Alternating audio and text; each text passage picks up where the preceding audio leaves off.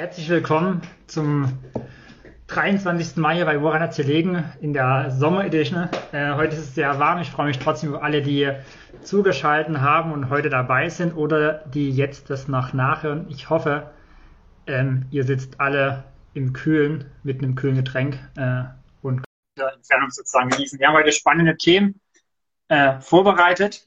Es geht unter anderem natürlich um die Fußball-Europameisterschaft.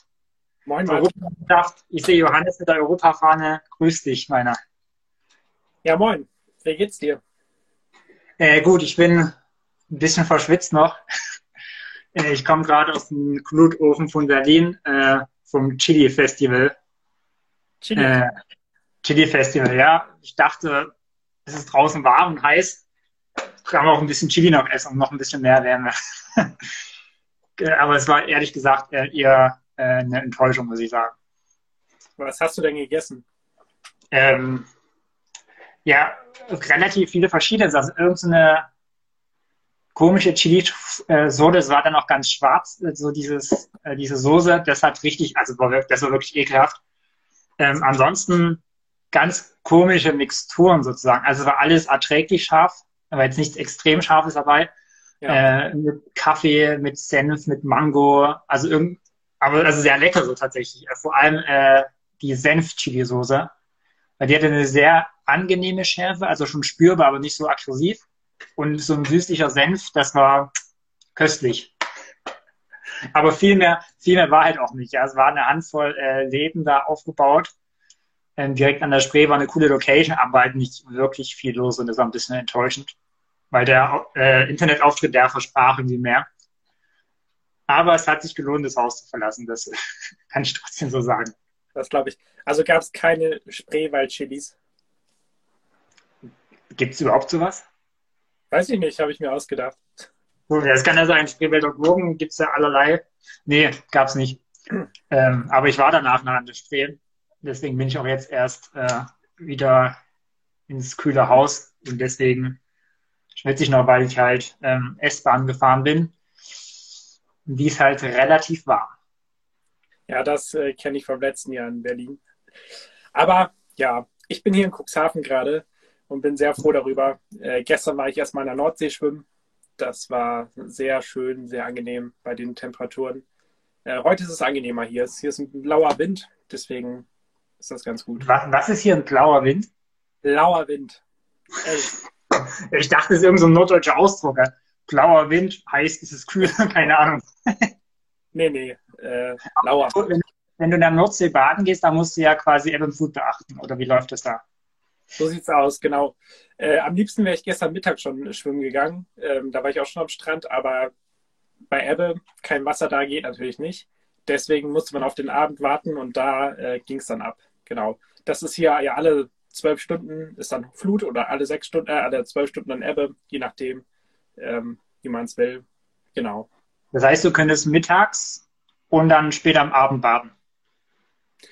Ja, morgens und abends zum Beispiel. Also alle zwölf Stunden ist halt, also Flut, wenn morgens um sechs Flut ist, ist dann abends um sechs auch wieder Flut, so ungefähr. So, cool. So ist das. Ja, ich muss gestehen, ich war meines Wissens nach noch nie an der Nordsee. Eieiei, das ist, das geht nicht. Ja, also, ja, ich glaube, das am nächsten war ich da in Hamburg, so, also was am nächsten dran ist. Aber ansonsten... Da ist ja die Elbe, die fließt hier, wo ich sitze gerade, so einen Kilometer nach da fließt die Elbe vorbei. Ähm, genau. In die Nordsee. Ja, irgendwann, also entweder besuche ich dich, Johannes, oder ich habe wahrscheinlich demnächst auch bald einen beruflichen Termin in Bremerhaven. Oh, was machst du da? Und das, äh, Jürgen, ich grüße dich. Äh, nee, das kann ich nicht sagen. Das gibt's dann... Das gibt's dann in der Büro zu lesen. Ich will jetzt hier keine Werbung für fremde Magazine machen. Also, aber nein, äh, kann ich tatsächlich noch nicht sagen. Okay, spannend. Also un unter uns kann ich dir das dann erzählen, Johannes, quasi als äh, fast Kollege oder bald Kollege. Ja. Aber ansonsten muss ein bisschen so ein Spannungsbogen aufbauen. Er wird auf jeden Fall eine coole Story ähm, mit zwei coolen jungen Männern. Das kann ich, glaube ich, schon verraten. Aber... Und das Spiel in Bremerhaven. Wie viel, wie viele coole Männer gibt es in Bremerhaven? Das ist jetzt die Frage. Also ich äh, finde Bremerhaven ist auf jeden Fall eine interessante Stadt. Äh, es ist sehr divers. Also von, es gibt leider auch ärmere Stadtteile, es gibt aber auch richtig gute Stadtteile. Ähm, Bremerhaven ist ja nur vierzig Kilometer von hier. Ähm, Autobahn, Viertelstunde, zwanzig Minuten ist man da, zwanzig Minuten vielleicht. Genau. Mhm. Ja, als Kind dachte ich immer, Bremerhaven ist der Hafen von Bremen. Aber ja. Passt. Schade. Passt.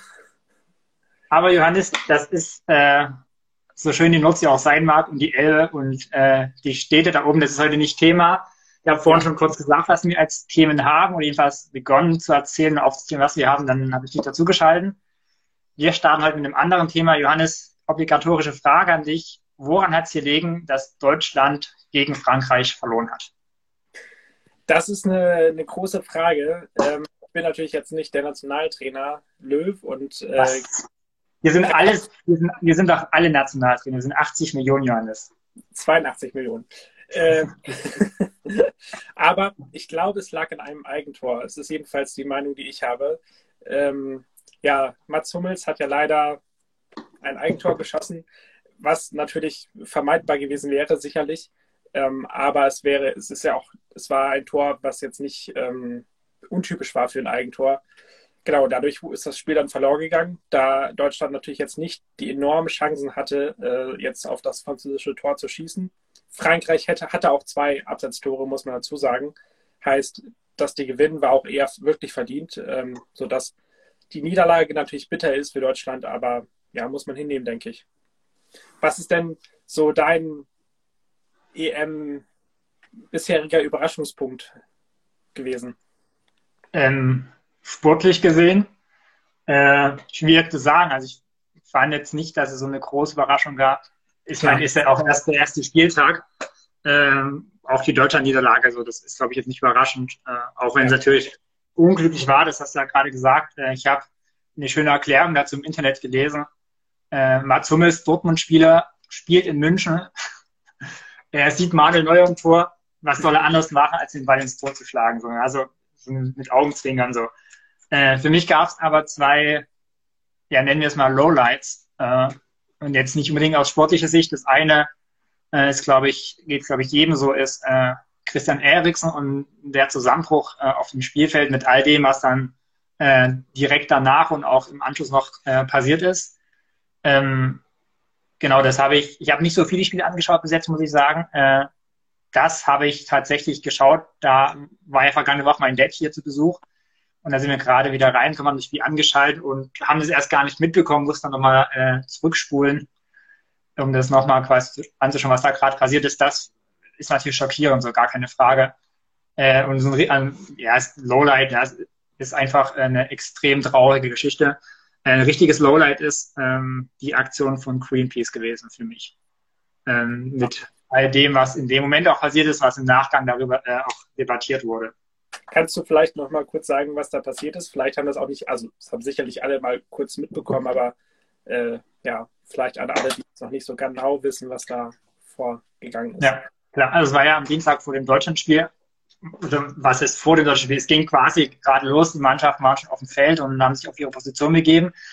Da kam auf einmal ein Mensch mit einer, ja, wie nennt man das? Mit einer kleinen Propellermaschine, ja, also Gleitschirm und einen Propeller dran, äh, ins Stadion geflogen und da sind dann überall Drahtseilkonstruktionen, auch die Kameras und, und alles quasi äh, festzuhalten und hat sich da verheddert und ist dann mehr oder weniger stürzend auf das Spielfeld äh, geglitten. Und hat dabei noch quasi im Sinkflug äh, zwei äh, ja, Leute im Stadion verletzt. Der eine war UEFA-Mitarbeiter, ich glaube Ordner, und der andere vom französischen Kamerateam oder so, die dann auch im Krankenhaus behandelt wurden. Und ja, wurde natürlich dann sofort von Ordnern und Sicherheitskräften äh, vom Spielfeld entfernt. Äh, das, das ist das, was passiert ist sozusagen. Und äh, auf dem Gleitschirm stand quasi groß äh, Greenpeace drauf. Deswegen war dann auch klar und auch für die Kommentatoren im Fernsehen, dass das eine Greenpeace-Aktion war, die meiner Meinung nach ja nicht nur missglückt ist dann in der Ausführung, sondern an sich einfach schlecht war, falsch war, würde ich fast behaupten. Ja, man kann sogar sagen, denke ich, das war das größte Eigentor dieses Abends. Das ist genial, Johannes. Und also absolute Zustimmung, definitiv. Ja, es ist auf jeden Fall, also ich habe das natürlich auch gesehen und äh, als das passiert ist und ich konnte das gar nicht fassen, was da passiert ist und es war auch erstmal so die ersten Minuten, da wusste jetzt keiner genau so, was da jetzt, also man sah, was passierte, aber man wusste jetzt nicht genau, warum, was, wie, warum und so. Und äh, als ich dann später ein bisschen recherchiert habe, was da passiert ist und als ich dann noch ein paar Videos gesehen habe, da habe ich auch gedacht, meine Güte, das war wirklich gefährlich. Also äh, so eine Aktion durchzuziehen, ähm, obwohl man wusste, dass ja einige Sachen passieren können, dass es äh, nicht unbedingt reibungslos klappt, ähm, das ist schon gewagt und das ist sicherlich auch nicht richtig. Absolut. Also man muss ja, also man muss ja grundsätzlich einfach diese Aktionen, ob das nun Greenpeace ist oder andere N G Os und andere Gruppierungen, die sind natürlich immer grenzwertig. Ja, nur so erreicht es ja quasi Aufmerksamkeit. Wenn die jetzt vor dem Stadion eine normale Demo gemacht haben, gibt es ja keine Sau. Muss man auch sagen. Und, und das grundsätzlich zu bewerten ist vielleicht nochmal ein anderes Thema. Ähm, allerdings haben sie hier meiner Meinung nach ganz klar, also es gibt einen Unterschied, wenn man vor dem Brandenburger Tor oder da hochklettert und dann irgendwelche Banner entrollt oder wie auch immer oder auf Dächern klettert und da Banner runterlässt. Das ist was anderes. Es ist auch nicht legal, wenn das quasi ne, das Brandenburger Tor, was für immer eine Firmenzentrale ist, gar keine Frage. Aber es hat für mich, äh, ja, ist das anderes, als wenn ich quasi versuche, so eine Aktion zu starten äh, und eben Menschenleben gefährde. So. Ja. Ähm, und übrigens nicht nur das Menschenleben von den Leuten im Stadion, ja, also da sowieso, aber auch des Piloten sozusagen. Äh, weil hat ja dann ja relativ schnell rauskommen, dass die Scharfschützen des Münchner S E Ks den zwei Minuten vorher schon im Visier hatten und quasi nur auf den Befehl gewartet haben und äh, ihn zu erschießen. So. Also auch die Person war extrem gefährdet, nicht nur durch die Aktion, er könnte abstürzen, wie auch immer, ja. Äh, und das, äh, also hat mir erstmal die Augen so geöffnet, krass, dass da so eine Sicherheit aufgefahren hat, hatte ich so, also klar, weiß man, das ist ein wichtiges Ereignis, viel Polizei, Sicherheit da, äh, dass jetzt Scharfschützen auch für quasi etwaige Angriffe aus der, auf der, aus der Luft oder so äh, positioniert werden, hatte ich so gar nicht auf dem Schirm. Aber klar, und der Fall hat ja bewiesen, dass das ja durchaus auch ein realistisches Szenario ist. Ja, ich glaube, ich könnte mir vorstellen, zwanzig fünfzehn gab es ja leider diese Anschlagswellen in ganz Europa, in, vor allem auch in Paris und Frankreich, aber auch Brüssel. Und da gab es ja zum Beispiel in, in Hannover den Fall, dass äh, ja, die deutsche Nationalmannschaft spielen sollte. Ich weiß gar nicht mehr gegen wen. Und das Spiel wurde dann ganz, ganz kurzfristig abgesagt äh, wegen Terrorgefahr. Es hat sich dann herausgestellt, dass es zum Glück ein, eine ja, falsche Information war. Aber das, das, ich glaube, ab dem Zeitpunkt ist man dann nochmal viel spezieller drauf trainiert. Gerade bei einer E M, wo ja auch viele Menschen da sind, gerade mit Corona. Und ähm, ja, ich glaube, dass es äh, möglich ist, dass da was passiert, ist schon auch logisch. Deswegen sicherlich auch die, die ähm, Scharfschützen.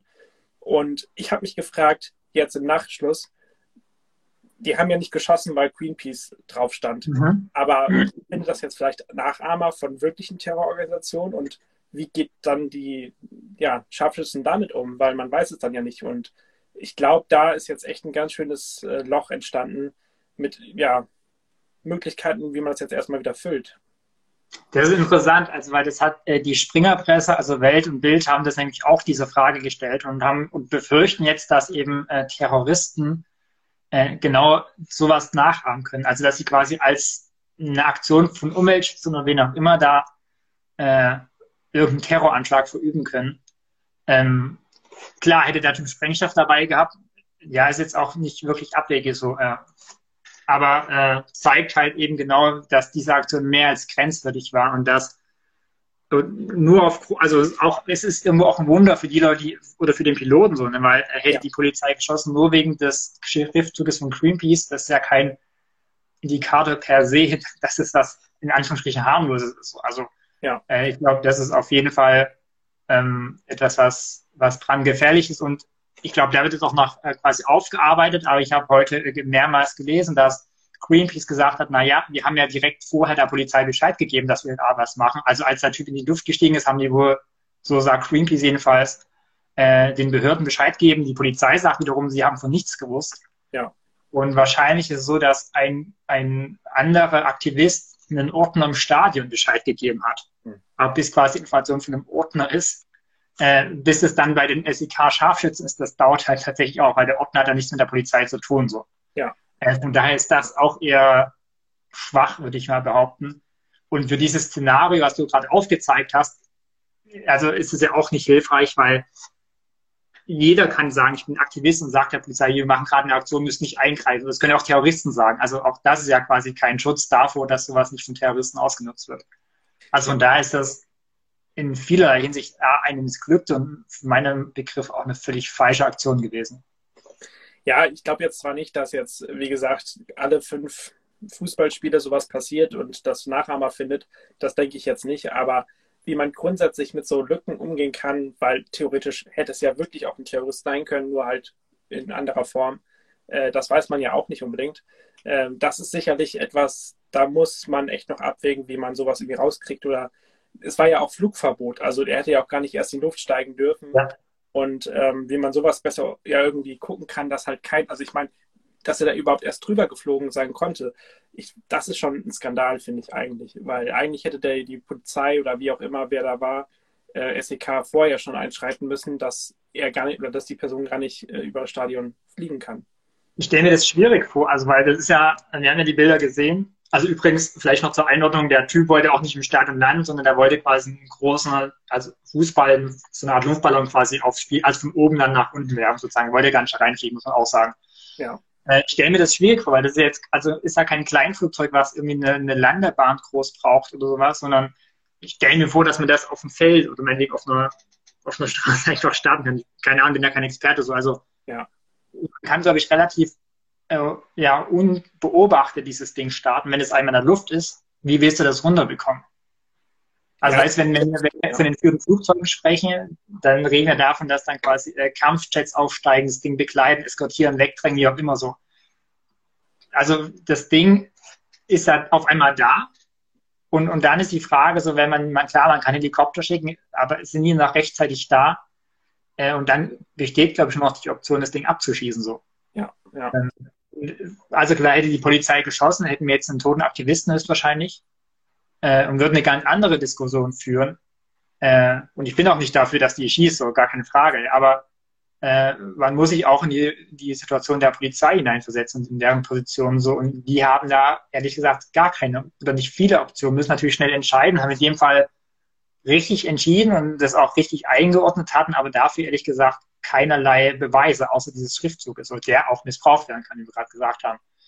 Äh, deswegen finde ich, habe vorhin gesagt, so eine aktivistischen Aktionen überschreiten immer so Gesetze und bewegen sich in Grauzonen. Hier ist es aber definitiv meiner Meinung nach einen Schritt zu viel gewesen. Vor allem, weil man, glaube ich, auch sensibler sein muss. Du hast angesprochen, was zweitausend, wann hast du gesagt, zweitausendfünfzehn, ja. äh, auch in Paris die Anschläge da und, und danach in Hannover. Äh, wir lesen von anderen Terroranschlägen, ja, wo, wo L K Ws und Autos in Menschenmengen reinfahren. Da muss man sensibler sein. Also, es ist, also wenn ich manchmal jetzt äh, irgendwelche Hollywood-Filme schaue, und da fahren irgendwelche quasi mitten durch die Stadt, über, über Fußwege, auf irgendwelche Boulevards und so, und haben nicht das Ziel, Menschen umzufahren, fliehen einfach nur oder verfolgen jemanden. Dann denke, habe ich immer diese Bilder im Kopf von Nizza zum Beispiel, wo der L K W die Menschenmenge gefahren ist. Also ich glaube, man ist da ganz anders sensibilisiert, jedenfalls ich. Ja. So, und äh, wenn ich sowas sehe, und ich, ähnlich ist es, glaube ich, wenn ich sehe, dass im Stadion, wo ich weiß, es ist Flugverbotszone, auf einmal irgendwie so ein Ding auftaucht, dann habe ich eben genau solche Bilder im Kopf. Ja. Und das haben, glaube ich, viele, ich weiß nicht, im Stadion jetzt unbedingt, aber es haben, glaube ich, also ich hätte das gehabt im Stadion so, ja. Ich hätte jetzt nicht unbedingt Angst und Panik vielleicht sofort bekommen, aber es kommen diese Bilder und aus dieser Hinsicht ist es schon extrem unsensibel. Also es wird auch keinem einfallen, irgendwie mit dem Auto eine Protestaktion zu machen, deswegen in ein Gebiet reinfahren, wo quasi keine Autos fahren dürfen und wo viele Menschen unterwegs sind, so. Ja. Also, weil das halt, also es sieht halt nach was aus, auch wenn es das nicht ist, so, ne. Und das ist in dem Fall, glaube ich, ganz ähnlich. Und von daher ist dahingehend diese Aktion auch eben komplett falsch, äh, weil sie mit Ängsten und, und auch äh, Sorgen von Menschen spielt, äh, die halt das wahrnehmen und dann tatsächlich ihr Leben bedrohen. Vor allem, als er dann so auch auf Richtung Tribünen geflogen ist, ja. Also, weiß nicht im Stand, ob die alle gesehen haben, ja, ist jetzt unkontrolliert und der will das gar nicht. Oder ob die dachten, der will da genau reinschauen und dann vielleicht irgendwas zünden soll, ja. Ja. Also, es ist mehr als unsensibel gewesen auch. Also, aus vielerlei, ja, Blickpunkt meiner Meinung nach ist es einfach eine falsche Aktion gewesen. Nicht, nicht nur einfach eine missglückte, sondern die ist einfach falsch gewesen. Ja, ja, da stimme ich dir zu. Zumal, ich habe jetzt auch gelesen, ich bin nicht ganz sicher, ob das wirklich stimmt, aber zumindest hat die Bild das gemeldet, ähm, dass der, also es wurde ja gegen V W demonstriert, dass äh, V W ja irgendwie schlechtes Image hat und dass äh, ja einfach ja mit Öl und allem ganzen Kram. Das ist ja eine Randsache. Aber es wurde halt gezielt gegen V W auch demonstriert. Und derjenige, der da reingeflogen sein soll oder reingefallen ist, besser gesagt, der fährt persönlich privat selber an V W. Also ein bisschen, also das ist wirklich doppelmoralisch, finde ich, ähm, da so ranzugehen, wenn das stimmt. Ich bin mir nicht ganz sicher natürlich. Aber wenn mhm. das stimmt, dann ist es wirklich Doppelmoral und dann hat diese Aktion einfach wirklich keinen Sinn gehabt, finde ich, weil ähm, ja, jemand, der sowas fordert, aber trotzdem selber V W fährt, ziemlich schwierig, finde ich eigentlich. Ja, also zumal, es ist jetzt auch eine Grundsatzfrage so, aber ich meine, jetzt ist, weiß ja eigentlich mittlerweile jeder, dass äh, äh, die UEFA, die in dem Fall quasi auch über das Bildmaterial verfügt und über, also dass die sowas ja nicht zeigen wird und so. Mhm. Also wenn da jetzt irgendwelche Transparente von, also man zeigt da keine Flitze so. Also nicht, weil, die, weil man quasi keine nackten Menschen im Fernsehen haben möchte, sondern weil man denen quasi keine Bühne bieten möchte. Ja, man zeigt Leuten, die im Stadion Pyro zünden, die, oder die Bilder zeigt man nicht, weil man die quasi nicht darin unterstützen will, dass es viele Menschen sehen, ja. Und hätten die da jetzt irgendwie den Ball reingeschmissen, hätten die die Bildkamera auch so weggenommen. Hätte trotzdem Bilder vielleicht gegeben, ja, aber für den ja. Zuschauer im Fernsehen wäre das noch kurz sichtbar gewesen und danach weg. So. Also von daher ist ehrlich gesagt auch die Reichweite so einer Aktion, selbst wenn die geglückt wäre, meiner Meinung nach eher äh, ziemlich gering. Ja. Und dazu kommt, wie du sagtest, eben noch, ja, also ich, die Doppelmoral, ich glaube, also ich habe viele Kritikpunkte an der Bild und auch was Faktengenauigkeit betrifft, aber eigentlich nur sagen, hier, äh, die Reporter von Bild müssen so penetrant arbeiten und, und, und graben sich so in das Privatleben von Menschen ein. Ähm, dass ich mir das, also kommt keiner drauf zu gucken, welches Auto fährt dieser Aktivist, außer die Bildleute so. Ja, und die sind dann auch penetrant genug, äh, sich das eben genau anzuschauen. Von daher kann ich mir das schon gut vorstellen. Und es rückt natürlich die ganze Aktion, wie du sagtest, noch mehr eben ins Abseits und werde es, glaube ich, eher als Misserfolg, denn als Erfolg. Ja, Abseits ist eine gute, gute Wahl auf jeden Fall bei einer Fußball-E M. Äh, da ein Wortspiel heute nach dem anderen hier. Da gehört Greenpeace in dem Fall auf jeden Fall hin, äh, vom letzten Spiel. Noch eine Sache müssen wir ansprechen äh, bei der E M, ähm, bevor wir jetzt nur über Greenpeace gesprochen haben, über Ronaldo. Was hat es mit Ronaldo auf sich? Ist der der beste Fußballer der Welt oder ist das nicht? Das ist eine andere Frage, die Johannes, die stellt irgendwann anders. Ähm, da ist er, glaube ich, jetzt auch viral gegangen, ähm, die Pressekonferenz von Cristiano Ronaldo. Er sitzt da, äh, wie man es halt so kennt, im Hintergrund die, die Werbetafeln und äh, Getränke, die dann auch immer Sponsor sind äh, der Weltmeisterschaften. Er sieht die zwei Coca-Cola-Flaschen, äh, stellt sie aus dem Bild und hält seine Wasserflasche quasi, oder stellt sie zentral in die Mitte, Prost, äh, sagt Aqua äh, und, und weist quasi darauf hin, also wird dann auch interpretiert, was er danach sagt, weiß man nicht so genau, dass äh, ja, er quasi Cola kritisiert, äh, weil halt äh, zuckerhaltiges Getränk, ungesund und lieber Wasser. Und äh, wer Ronaldo kennt äh, und dessen Körper sieht und auch weiß oder in Interviews gelesen hat, was er dafür macht, um diesen Körper zu haben, der weiß, dass er garantiert seine Freizeit keine Cola trinkt. Er hat auch schon in Interviews gesagt, ihm gefällt es nicht, wenn sein Sohn sowas trinkt oder Pizza isst. Ja.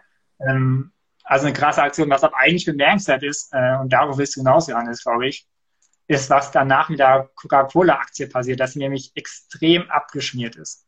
Also, dass quasi das Unternehmen an Wert verloren hat, weil eine Person Cola-Flaschen zur Seite stellt und sagt, trinkt Wasser so ungefähr. Ja, ich habe äh, nachgelesen, es sind vier Milliarden Dollar, die Coca-Cola innerhalb von, ich glaube, einem Tag wegen dieser Aktion verloren hat. Und das, und, äh, und das finde ich gigantisch. Also, ja, ohne das bewerten zu wollen, ob das jetzt eine coole Aktion war oder nicht, immerhin muss man sagen, ist, ist Coca-Cola Sponsor dieses Turniers und schlussendlich äh, sponsort Cola so indirekt auch irgendwelche Prämien dann von Cristiano Ronaldo oder so und zeigt im T V und, und, und. und. Ähm, finde ich krass, wie, und da ist Ronaldo kein Einzelfall, da gibt es andere Beispiele noch, wie eine einzelne Person so einen Einfluss auf die Märkte haben kann. Und wir reden hier von nicht von dem, von dem C E O von Coca-Cola, der eine falsche Entscheidung trifft und deswegen rauscht die Aktie nach unten, sondern von jemandem, der nichts mit Coca-Cola zu tun hat, ja. Ja. Dass er äh, was sagt, was macht und das macht sich so krass äh, bemerkbar. Ein anderes Beispiel ist Elon Musk. Also wenn er da was twittert, äh, je nachdem, welche Richtung es geht, da steigen oder sinken Kurse extrem. Also ich finde das äh, ja gefährlich, so wenn, wenn Leute so viel Einfluss haben, einfach mit einem Tweet oder mit einer Aktion, die sie machen können. Ja, dazu muss ich sagen, ich habe irgendwann, das ist schon eine ganze Weile her, aber ein halbes Jahr vielleicht, da hat äh, Bundeswirtschaftsminister Altmaier sich im Fernsehen geäußert bei einer Talkshow, ich glaube bei Lanz war das, und dann meinte er, lassen Sie mich kurz überlegen, alles, was ich sage, ist börsenrelevant, äh, ich muss eine richtige Antwort geben. Und das hat mich so fasziniert, diese Antwort, weil ich so dachte, ja, irgendwie stimmt das schon, wenn ein Bundeswirtschaftsminister sich äußert, äh, dann ist das natürlich börsenrelevant teilweise. Und was er sagt, das kann ja natürlich auch Schwankungen verursachen. Das ist schon verrückt, dass Menschen, ja, einfach eine Person so viel Macht irgendwie auf Finanzmärkte hat. Das ist äh, ja irgendwie erschreckend, aber irgendwie auch faszinierend, finde ich. Absolut. Wobei ich sagen muss, in dem Fall ist es ja noch verständlich. Ja? Also das ist ja jemand, der, der quasi der oberste Wirtschaftsmakler in Deutschland ist, so gesehen. Also aus der politischen Warte betrachtet. Ja, aber dass ein Sportler, der halt damit nichts zu tun hat, so, ne? Mhm. Äh, oder auch, klar ist Elon Musk auch Unternehmer und steckt da auch irgendwo drin, so, ne? Aber die Position eines, eines Wirtschaftsministers ist eine andere als die eines Unternehmers oder die eines Sportlers, so. Ähm, vor allem eben eines Wirtschaftsministers von Deutschland. So. Also, ja, also viel mehr geht da kaum.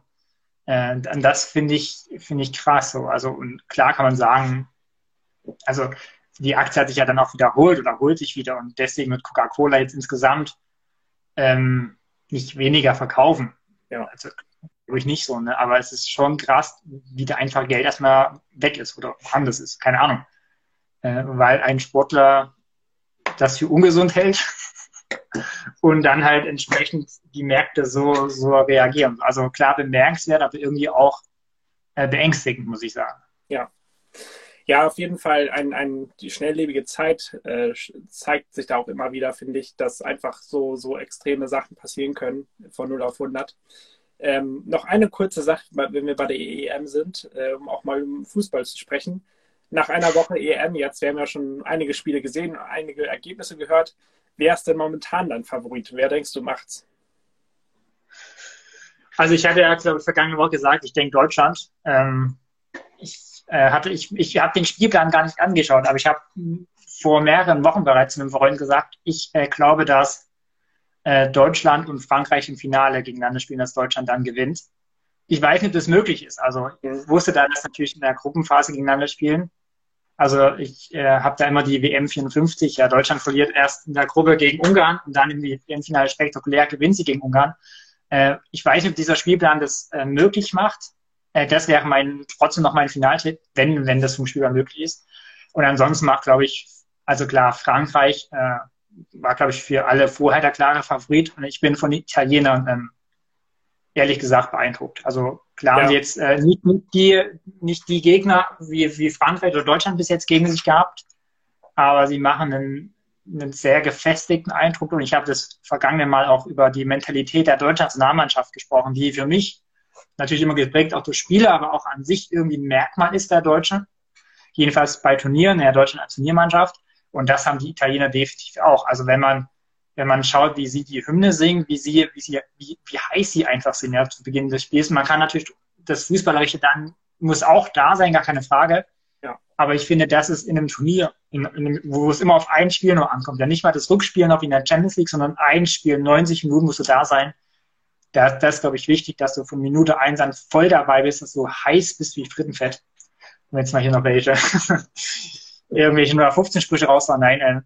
Und deswegen sind die Italiener, das passt fußballerisch, die Ergebnisse passen, so wie sie auftreten, passt und eben das Mentale passt. Also ich glaube, sie sind eine sehr eingeschworene Mannschaft. Vor allem so die alten Leute, ja, wie, äh, wie Chiellini. Ja. Äh, also das, das sind für mich Leute, die reißen die ganze Mannschaft mit und auch junge Spieler. Ja, mein Favorit ist tatsächlich auch äh, Italien. Ich denke, Italien wird es machen. Äh, ist jedenfalls Stand jetzt mein, mein, mhm. äh, ja, mein Favorit. Ich glaube, ich kann die, kam gerade ein Kommentar rein. Ja, von Jörn. Okay. Äh, Weil ich kann das Buch nicht lesen. Bei mir ist das momentan alles weg. Also die Technik ist da leider bei mir. Achso, dann hast du weniger, hast heute weniger Arbeit, Johannes.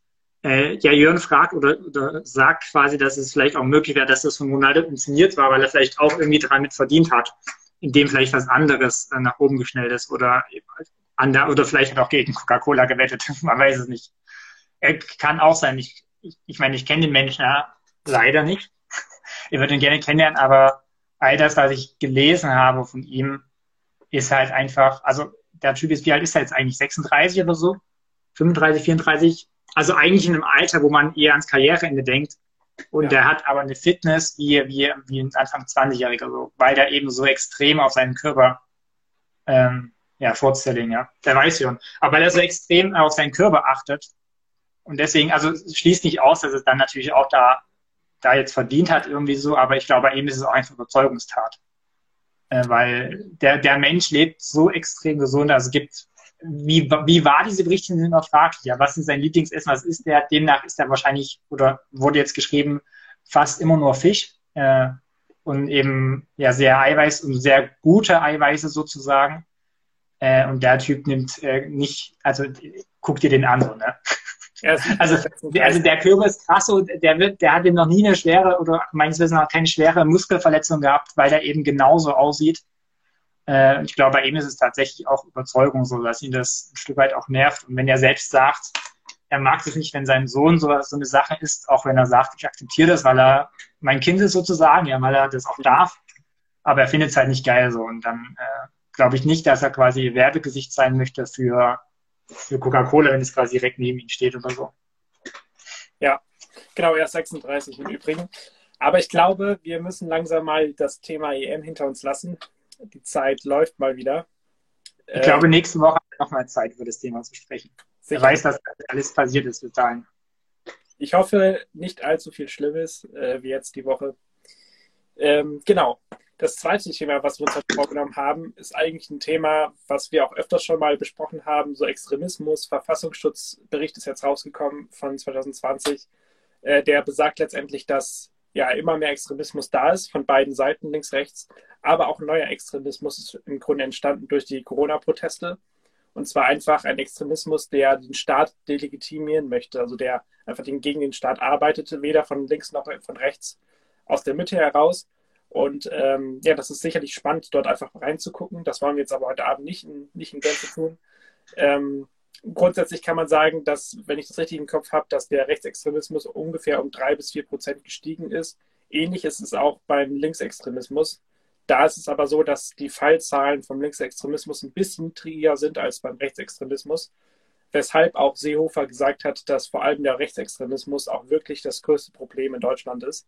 Ähm, und das haben wir ja auch schon öfters hier diskutiert, auch gerade mit, mit äh, ja, Parteien der AfD, wie nah das dann tatsächlich auch im politischen System ist, ähm, aber natürlich auch durch die ganzen Corona-Proteste, wie sich das da ähm, ja, verhält. Darüber haben wir schon viel diskutiert, bei Woran hat's gelegen. Ähm, heute wollen wir aber so ein bisschen einen Schwerpunkt auf äh, Linksextremismus äh, gucken und vor allem auf die aktuellen Ereignisse. Ich glaube, Martin, du hast da einen relativ guten Überblick, äh, wenn man so deine Storys verfolgt. Ähm, du wohnst da in der Nähe, oder? Wo gerade viel passiert. Genau, bevor ich dazu, dazu noch komme, noch eine Ergänzung zu, dir, zu dem, was du gesagt hast. Ähm, du hast ja die Zahlen, also die Zahlen kann jeder nachlesen. Ich glaube, die müssen wir nicht alle zitieren und runterbeten. Äh, was bemerkenswert ist, dass die linksextremistischen Straftaten, die sind stark angestiegen. Wie du gesagt hast, liegen die noch unter dem der Rechtsextremisten. Aber sie sind extrem stark, also viel stärker angestiegen als die der Rechtsextremisten im vergangenen Jahr. Ja. Ähm, wenn wir über diese Straftaten reden, was gerade gesagt, äh, ich glaube, das war auch in den Großmedien, jetzt außerhalb Berlins auch überall zu lesen, äh, die Rigaer Straße vierundneunzig, quasi ein teilbesetztes Haus äh, der linken Szene in Berlin. Ähm, und da gab's, also gibt's regelmäßig, wenn da irgend äh, der Vermieter irgendwie da ist oder jetzt war halt äh, jemand vom Brandschutz da, dann gibt es immer große Polizeieinsätze. Das äh, läuft immer mit großen Tampon ab. Ähm, nicht, nicht ruhig. Und äh, jetzt bringe ich, ich kündige es an, Johannes, weil wir diesen Witz schon fünfmal gebracht haben. Uns. Äh, und die Rigaer Straße vierundneunzig ist ein Steinwurf. Äh, haha, äh, von mir entfernt. Äh, deswegen habe ich das tatsächlich relativ ähm, gut mitbekommen. Äh, hier ist auch bei mir direkt vor der vor der Wohnung eine große Straße, das heißt, die Polizei fährt dann auch immer da lang mit ihren Hundertschaften, äh, kann man quasi bequem vom Balkon aus beobachten. Äh, ich war nicht vor Ort, äh, einfach weil ich am Mittwoch äh, arbeiten musste, da war, also am Mittwoch ging das quasi los, am Donnerstag sollte der äh, Brandschutzbeauftragte ins Gebäude, am Mittwoch hat die Polizei und das, das sagt ja schon viel, wenn die Polizei einen Tag vorher anfängt, sozusagen da abzusperren und äh, dafür Ordnung zu sorgen. Da ging es schon los und da äh, wurden am Mittwoch auch im Laufe des Tages mehr als sechzig Beamte äh, verletzt. Äh, es wurden Steine und Pyrotechnik zum Beispiel von, von Dächern geworfen. Äh, wäre ich gerne vor Ort gewesen, ähm, musste aber wie gesagt arbeiten und ehrlich gesagt, also ich habe da, ich gehe da gerne hin, ich habe da Lust drauf, ja, mir macht was Spaß, aber man muss auch bedenken, so zum Spaß dahin zu gehen, um sein Leben dann zu riskieren oder jedenfalls seine Gesundheit, damit es nicht so dramatisch sein, äh, muss man sich, glaube ich, auch überlegen, so, weil mehr als ja, für mich und zu meinen und Haltung klingt feig, ja, wegen, um mein Interesse zu sagen, irgendwie zu stillen, zu befriedigen, dahin zu gehen und wirklich seine Gesundheit zu riskieren, muss man sich überlegen und in dem Fall, wie gesagt, hatte ich sowieso keine Zeit.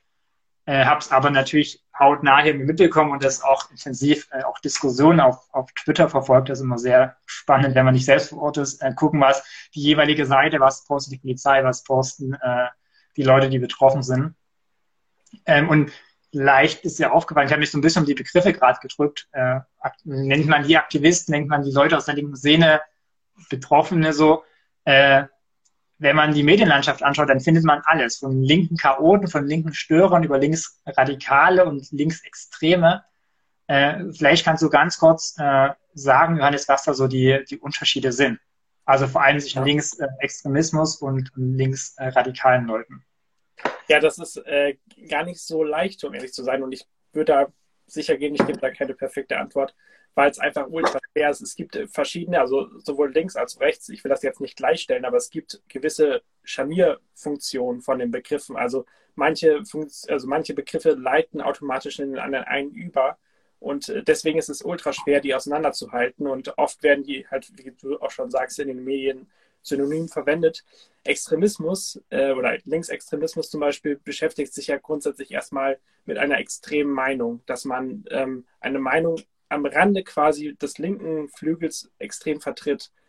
Das kann, wie gesagt, alles, was, was das linke Spektrum ausmacht, kann das sein. Linksradikalismus, wenn ich das richtig verstehe, ist halt so, dass es dann auch ausgelebt wird, dass dann Gewalt passieren kann zum Beispiel. Also die linke Szene zum Beispiel ist ja sehr stark gewaltorientiert an, an, an, mit Gegenständen, während mhm. zum Beispiel eher rechtsorganisierte Gruppen mehr gegen Menschen vorgehen. Das sieht man ja auch an, an, an ziemlich vielen Morden. Walter Lübcke und Co. sind da zu nennen. Hanau, ähm, die linke Szene zum Beispiel ist eher darauf gestrickt, ähm, ja, Dinge anzuzünden, Autos, G zwanzig Gipfel in Hamburg, da hat man ja einiges gesehen, was da passiert ist. Äh, Häuser zu besetzen, Barrikaden anzuzünden. Also das geht eher so in diese, diese ja, zerstörerische Gewalt hinüber und nicht unbedingt gegen Menschen, außer gegen die Polizei. Das ist leider schon auch äh, deutlich sichtbar. Und ich glaube, dass das eher dieser Radikalismus ist, der da ähm, ja, vorliegt. Das ist jedenfalls das, was ich so, ähm, wie ich das so wahrnehme und wie ich das so verstanden habe, die Begriffe. Stimmst du mir dazu? Ja, ja und unabhängig, du hast sozusagen, äh, ist es, finde ich, wichtig in dieser ganzen Diskussion auch, also ich sage ja oft, ich habe auch einen gewissen Einblick oder versuche mir das jedenfalls immer zu behalten in, in, in die, eher das rechte Spektrum so, ist, dass das zwei verschiedene Dinge sind. Also dieser Automatismus zu sagen, ja, aber es gibt ja auch, jetzt sagen zum Beispiel die Rechten, da siehst du die Link, Linksextremisten, die kosten uns viel Geld und die sind gefährlich oder so.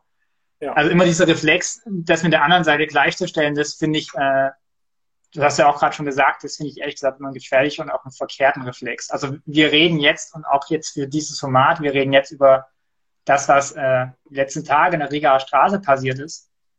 Und egal, ob die Rechtsextremisten schlimmer sind, oder ob die Rechtsextremisten sagen, die Linken sind viel schlimmer. Das spielt in so einer Diskussion und sollte nie eine Rolle spielen bei der Bewertung des einzelnen Phänomens. Äh, weil ich glaube, die Frage kann man nicht beantworten, dann man tut sich vor allem auch keinen Gefallen, zu versuchen, das zu beantworten, das irgendwie zu gewichten, wer jetzt äh, gefährlich ist. Also du hast auch gesagt, Seehofer hat gesagt, äh, eine größere Gefahr äh, geht von, von den Rechten aus, von Rechtsextremismus.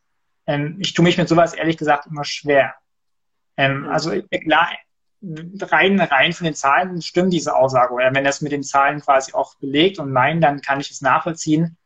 Aber ich finde es ansonsten immer schwierig, das auf, ich würde nichts gewichten, ich würde nicht sagen, das ist falsch, weil das andere ist schlimmer. Gar nicht so. Ich finde, du hast gesagt, beides ist schlimm, beides äh, ist dann auch zu einem gewissen Grad außerhalb unserer Verfassung, äh, beides wendet Gewalt an. Und das jetzt irgendwie gegeneinander aufzuwiegen und zu werden, welches denn nun schlimmer, ist, glaube ich, am Thema vorbei, weil äh, das Thema ist, wie kann man das bekämpfen, wie kann man Menschen vor diesen Formen des Extremismus schützen und nicht, was ist der gefährliche Extremismus. So, also ich finde, das ist eine Diskussion, die irgendwie am Ziel äh, vorbeigeht und vor allem auch nicht lösungsorientiert ist, ehrlich gesagt. Ja, wenn wir das Ganze, also wenn wir jetzt wieder praktisch werden, ähm, du hast ja erzählt, dass da Brandschutzmaßnahmen durchgeführt werden sollten. Hast du, oder hast du gehört, ob das jetzt abgeschlossen ist oder sind die immer noch vor Ort und äh, sind da immer noch am Brandschutz? Äh, es, es ist abgeschlossen, es wurde festgestellt, dass es Verstöße gibt, aber keine, die so gravierend sind, dass jetzt sofort irgendwie das Gebäude geräumt werden müsste oder dass Bewohner jetzt aufziehen müssten. So, also die gibt es, die Mängel, ähm, ja. aber äh, die sind nicht so gravierend. Das ist ganz interessant, weil die Polizei hatte, wie gesagt, am Mittwoch angefangen zu sichern. Donnerstag kam dann der Beauftragte und die Polizei hat ihn gefragt, wollen Sie allein in das Gebäude reingehen oder mit Polizeischutz? So. Mhm. Und der Typ hat natürlich gesagt, also nach dem, was da gestern passiert ist, werde ich ja garantiert nicht alleine reingehen. Äh, ja. Das haben auch die Bewohner des Hauses und die, die dann da auch vor Ort waren, halt ähm, als Affront gesehen, weil sie natürlich gegen das, wie sie es nennen, kapitalistische Schweinesystem sind, gegen die Polizei. Und die natürlich nicht im Haus haben wollen. Und die haben wohl angeboten, der Typ darf rein und wir tun ihm nichts, aber keine Polizei. Und aber das hat er nicht geglaubt, hat er sich gefürchtet, meiner Meinung nach aus äh, nachvollziehbaren Gründen. Äh, und weil die Polizei dann sozusagen ihm äh, Personenschutz geben sollte, haben natürlich die Bewohner gesagt, so geht das nicht. Aber das ist natürlich, ja. Äh, und haben dann auch die Polizei nicht reingelassen. Und dann musste die Polizei quasi die Türen aufbrechen. Ähm, Und wir haben das bei der Liebigstraße vierunddreißig im vergangenen Jahr, glaube ich, als es geräumt wurde, gesehen. Diese Häuser sind nicht einfach barrikadiert, diese besetzten, Hotelbesetzten, sondern die sind mit Pfeilen ausgestattet, mit Pfeiltüren. Das heißt, die Polizei kann da nicht einfach nur die Tür aufbrechen und dann geht sie in die Räume, sondern sie muss halt wirklich jeden Meter und jeden Schritt einzeln absichern. Deswegen hat sich das alles ziemlich lange gezogen und da wurde schon befürchtet, dass die den Einsatz quasi noch verlängern müssen. Ähm, quasi über den Donnerstag hinaus bis heute. Das war dann aber nicht der Fall, weil halt äh, die Brandschutzregion dann schlussendlich schon äh, relativ fix oder jedenfalls schnell genug ging, um das gestern abzuschließen. Ähm, ja, jetzt ist die Polizei weg. Und dann gab es gestern noch eine große Demonstration, hier auch in der Nähe, auch ein Steinwurf entfernt, Johannes. Äh, da wurde auch Pyrotechnik gezündet, aber das ist äh, ohne große äh, Ausschreitungen äh, vonstatten gegangen. Ja, wenigstens das. Hier, hier kommt gerade ein Danke äh, äh, für den Stream rein. Das, wenn du das nicht lesen kannst, Johannes, das muss ich dir sagen. Ja. Sportkameraden. Danke dir, meiner. Genau, also, ähm, was wollte ich jetzt sagen? Jetzt weg. Ja, auf jeden Fall ähm, ist es ja wenigstens gut, dass da jetzt nicht noch mehr Gewalt entstanden ist. Es, es reicht ja schon auch, oder es ist ja schon viel zu schlimm eigentlich, dass an einem Tag sechzig Polizisten und Polizistinnen verletzt wurden. Das ist schon ähm, extrem viel, finde ich. Also, ja. Genau, dazu, äh, also am zweiten Tag nochmal knapp zwanzig, also insgesamt über achtzig. Äh, da, ich habe ehrlich gesagt jetzt noch nicht, weiß nicht, schon raus in die Pressemitteilung der Polizei Berlin gelesen, weil, also, habe ich auch gesagt, jeder Angriff auf einen Beamten, ja, also gilt es zu verurteilen. Ob das nun einfach nur in Anführungsstrichen nur eine Spuckattacke ist oder Stein, was auch immer, es ist alles zu verurteilen und nichts ist zu rechtfertigen. Bei den Zahlen muss man, glaube ich, noch vorsichtig sein, weil meiner Erfahrung nach auf diesen Demos, die ich erlebt habe, ähm, zählen erstmal Polizisten oder logischerweise auch als verletzt, wenn sie jetzt zum Beispiel durch den Einsatz vom eigenen Pfefferspray ähm, auch irgendwie in Mitleidenschaft gezogen sind. Also ja. äh, deswegen meine ich, man muss Also definitiv wurden viele Polizisten äh, durch die durch die Radikalen da verletzt. Das steht außer Frage. So, bei den Zahlen nur vorsichtig sein sozusagen, weil auch wenn die Polizisten quasi Pfefferspray einsetzen, der Wind dreht dich oder ein Kollege kriegt es ab und muss behandelt werden, und dann zählt es auch in diese Statistik erstmal mit rein. Ähm, das, also verstehe mich nicht falsch so. Ne? Äh, ja, nur deswegen muss man auch, es kann keine Ahnung, eine Zahl sein. Es kann auch gut sein, dass zwanzig Prozent quasi durch eigene Kollegen oder Kolleginnen verletzt wurden, unbeabsichtigt so. Ja. Äh, aber klar, dass, dass viele Beamte, jeder ist einer zu viel, verletzt wurde, das äh, ist auch klar. Ja, ja, auf jeden Fall äh, ein, ein großes Thema, äh, was wir da haben mit Linksextremismus. Das haben wir ja leider in anderen Städten ja auch immer wieder, gerade auch am ersten Mai haben wir das ja auch viel gesehen, in Hamburg und Co. Ähm, auch dass Berlin, wirklich, ja. Genau, Berlin, dass es da wirklich große Probleme gibt. Und ich denke, das darf die Politik auch nicht vergessen. Also äh, dafür ist ja auch zum Beispiel der Verfassungsschutzbericht da, um auf solche Sachen aufmerksam zu machen. Ähm, und ich glaube, das wird auch in der Politik verstanden, aber nicht, nicht konsequent umgesetzt. Dass man halt auch da, nicht nur gegen rechts, sondern auch bei links, Linksextremismus und Terror, äh, da verstärkt was machen muss. Äh, ich glaube, das ist noch ein, noch ein Weg, der zu gehen ist. Ich, ähm, ich glaube eben, ich will mich nicht wiederholen, aber genau... Genau deswegen, weil man das irgendwie versucht, irgendwie es gegenüberzustellen, zu bewerten, was ist schlimmer, welcher, welche Art des Extremismus widmen wir uns mehr so. Also das ist mein Auswahrnehmen, ja, und äh, du nimmst es ja offensichtlich auch ganz ähnlich wahr. Und dann kommt halt eben Ungleichgewicht zustande, so, dass man sagt, es wird, also man, es hat man nicht weniger gegen rechts, gar nichts, aber dann auch den anderen Extremismus mehr sozusagen, ja. Aber wenn man quasi versucht zu gewichten, was ist schlimmer, dann kommt natürlich auch eine Priorisierung in die ganze Sache rein. Und die ist nicht gut, weil Extremismus, und du hast es vorher erklärt, ja, äh, immer auch gewaltbereit ist. Und ob das nun gegen, und übrigens auch der Linksextremismus richtet sich gegen Menschen, ja. Und nicht nur, und das sehen wir in so einem Einsatz äh, bei der Polizei, und das sehen wir auch, wenn quasi AfD-Mitglieder äh, oder auch, auch Rechtsradikale angegriffen werden, so. Es ist völlig egal, was sie für eine Gesinnung haben, ja. Ein Angriff auf diese Person ist durch nichts zu rechtfertigen, so. Und mit, mit einer, äh, aber mit einer Gegenüberstellung kommt eine Priorisierung äh, mit rein in die, in die Thematik, und das ist, glaube ich, eben der ganzen Sache nicht wirklich zuträglich, meiner Meinung nach. Ja, definitiv, da kann ich dir nur zustimmen. Ähm, ich würde gerne noch das dritte Thema, was wir uns vorgenommen haben, kurz anstoßen zumindest, bevor wir dann auch schon wieder am Ende sind. Ähm, und zwar hat, oder wolltest du noch irgendwie einen Abschlusssatz sagen? Nein, Johannes. Okay. Die Bühne zwar, ist dein. Und zwar hat ja, war ja Biden, Joe Biden, der amerikanische Präsident, jetzt im Grunde auf Europareise und war hier unterwegs in Europa und hat einfach, ich glaube, eins, zwei, drei, vier, vier oder fünf Gipfel äh, mitgemacht. Ähm, es ist wahnsinnig viel gesprochen worden in den letzten Wochen, also in der letzten Woche. Ab Samstag oder ab Freitag war ja der G sieben Gipfel, nicht G zwanzig, G sieben Gipfel. Dann äh, war den, der NATO-Gipfel. Dann war U S A-Amerika-Gipfel und dann war noch äh, das Aufeinandertreffen von Joe Biden und äh, Putin in der Schweiz. Ähm, hast du das so wahrgenommen, dass jetzt, dass jetzt äh, Biden im Grunde die Welt retten will, dass er jetzt wirklich da ist, um, um alle zu vereinen? Oder äh, sind es einfach nur Gipfel, die halt jetzt einfach gerade stattfinden? Wie hast du es erlebt? Ähm, so und so. Also er hat auch in, ich weiß nicht, in Brüssel, glaube ich, auch noch Erdogan getroffen. Ähm, ich glaube, das sind, also Erdogan und Putin sind einfach Gespräche, also muss man führen, so, ne? Ähm, und bietet sich an, wenn, wenn Biden nach Europa reist einmal. Äh, deswegen würde ich die, deswegen sage ich teils, teils, dass die würde ich gesondert betrachten, so. Die zielen jetzt, glaube ich, nicht auf, auf Versöhnung oder, oder was auch immer, so, ne? Ähm, und äh, die, die Treffen mit den Vertretern der Europäischen Union, die sind auch nicht ein Zeichen der Versöhnung oder nach dem Motto, wir retten jetzt die Welt, das glaube ich nicht.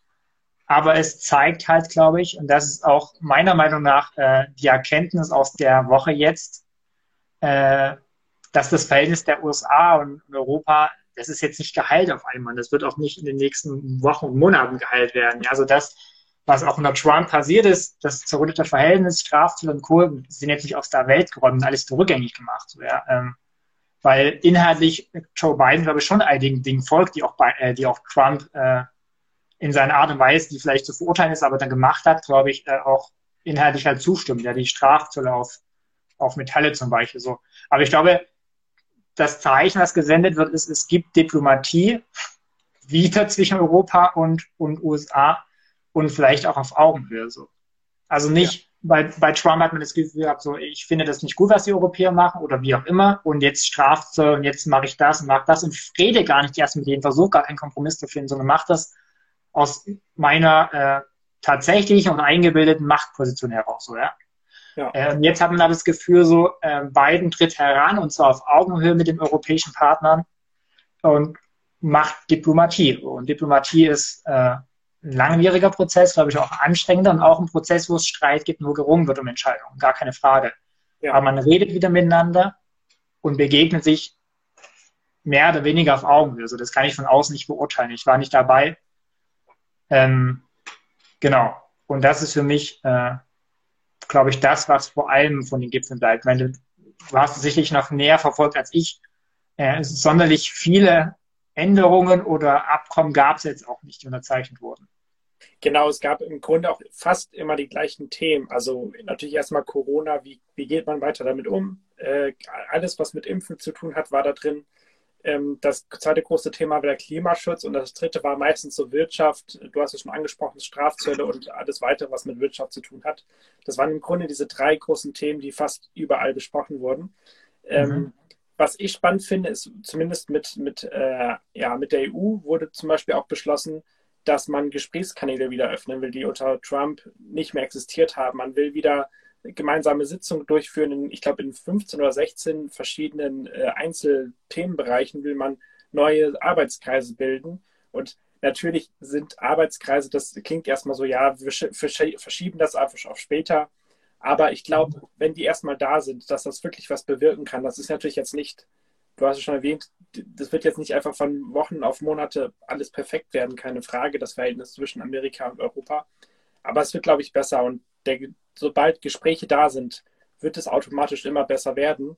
Äh, so zumindest meine, meine Vermutung. Und mhm. deswegen sind die Gespräche schon auch als Erfolg zu, zu sehen. Zumal das Gespräch mit, mit, mit äh, Putin, also mit Russland, was ja jetzt nicht europäisch ist, ist, das hat ja nur hier stattgefunden in Europa und Schweiz zählt ja auch noch nicht mal zur E U. Aber ähm, letztendlich hat das, glaube ich, auch gezeigt, dass auch Putin gesprächsbereit ist. Es ist nicht nur Biden, es ist nicht nur Amerika, es ist nicht nur Europa, sondern es ist wirklich auch Russland. Ähm, spannend fände ich es jetzt noch, wenn man vielleicht mal ein, ein Dreier, ähm, Dreier äh, hier Gipfel zustande bringen würde mit, mit Amerika, Russland und China. Ich glaube, das wäre vielleicht mal was, äh, was vielleicht auch anstehen könnte. Also ich habe sowieso so also irgendwie ja, so verstanden, dass Amerika sich jetzt erstmal von November, da ist dann ja ähm, Biden gewählt worden, im Januar war dann seine Amtseinführung, dass er sich jetzt erstmal in ein paar Monate um seine, sein Amerika, was sowieso viele Probleme hat, gekümmert hat. Und jetzt fängt es an, dass er sich für, für die Welt öffnet, dass er sich für Europa öffnet. Und vielleicht ist der nächste Schritt dann auch mal zu gucken, gibt es nicht nur Europa, sondern auch China. Wie können wir zusammenkommen mit Russland vielleicht?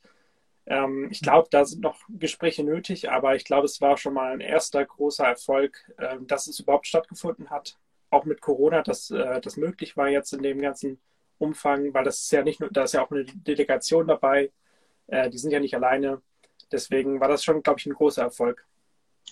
Ein interessantes Stichwort, das wäre nämlich meine nächste Frage gewesen. Äh, China, meine Frage wäre nämlich gewesen, glaubst du, dass China so als in Anführungsstrichen gemeinsamer Feind, äh, du hast die Frage im Prinzip ein bisschen anders jetzt schon beantwortet, äh, nicht auch ein einender Faktor für die U S A und für Europa sein kann? Also quasi zu sagen, wir rücken wieder enger zusammen, um auch gegenüber China irgendwie gestärkt aufzutreten. Jetzt hast du gesagt, vielleicht oder Wunsch von dir wäre auch, dass zukünftig vielleicht auch China bei so einem Gipfel dabei ist. Äh, was, was schätzt du als realistischer ein? Dass es eher also der gemeinsame Feind ist oder dass man sie versucht, mit ins Boot zu holen? Ja, also beim, gerade beim G sieben Gipfel, aber auch bei der NATO, beim NATO-Gipfel hat man ja auch sich wirklich darauf verständigt, dass man gegen China härter durchgreifen möchte, dass man gegen China vorgehen möchte. Aber zum Beispiel hat Stoltenberg, Jens Stoltenberg, der ähm, NATO-Generalsekretär aus Norwegen, hat gesagt, China ist nicht unser Feind. Und mhm. ich glaube, wenn, wenn das verstanden wird in der ganzen NATO und im ganzen europäischen Kontext und auch Amerika, dann äh, kann das wirklich gelingen. Natürlich ist es jetzt erstmal vielleicht eine Mobilisierung, dass man gegen China vorgeht, dass man wieder zusammenkommt, Amerika und Europa. Aber letztendlich muss es im Gespräch liegen. Es darf nicht in der Feindschaft liegen, sondern man muss ja nicht beste Freunde werden. Das werden die sicherlich auch nicht auf äh, absehbare Zeit. Aber ich glaube, ein Diskurs mit China ist immer nötig. Und das hat zum Beispiel Angela Merkel immer gut vorgemacht, finde ich, egal wie man sie findet.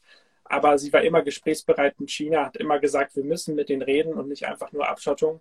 Das funktioniert mhm. nicht. Ähm, deswegen, ich glaube, so ein, ein merkelscher Weg ist da sicherlich wichtig.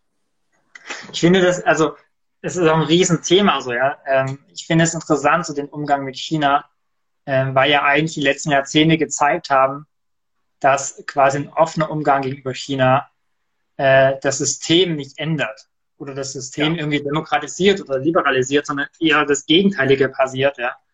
Äh, und und äh, was an sich, sage ich, ich will jetzt nicht sagen, egal, ist nicht so schlimm, ist, aber wenn wir so diese Sache wie mit den Uiguren haben zum Beispiel oder auch andere Hongkong, ja, dass äh, Oppositionelle verfolgt werden, dass äh, nicht genehme und auch Christenverfolgung, all diese Dinge so, ne? Das lässt mich immer zweifeln, ob, ob der Weg, der jetzt seit ja, einigen Jahrzehnten eingeschlagen wurde, ob der tatsächlich der richtige ist. So.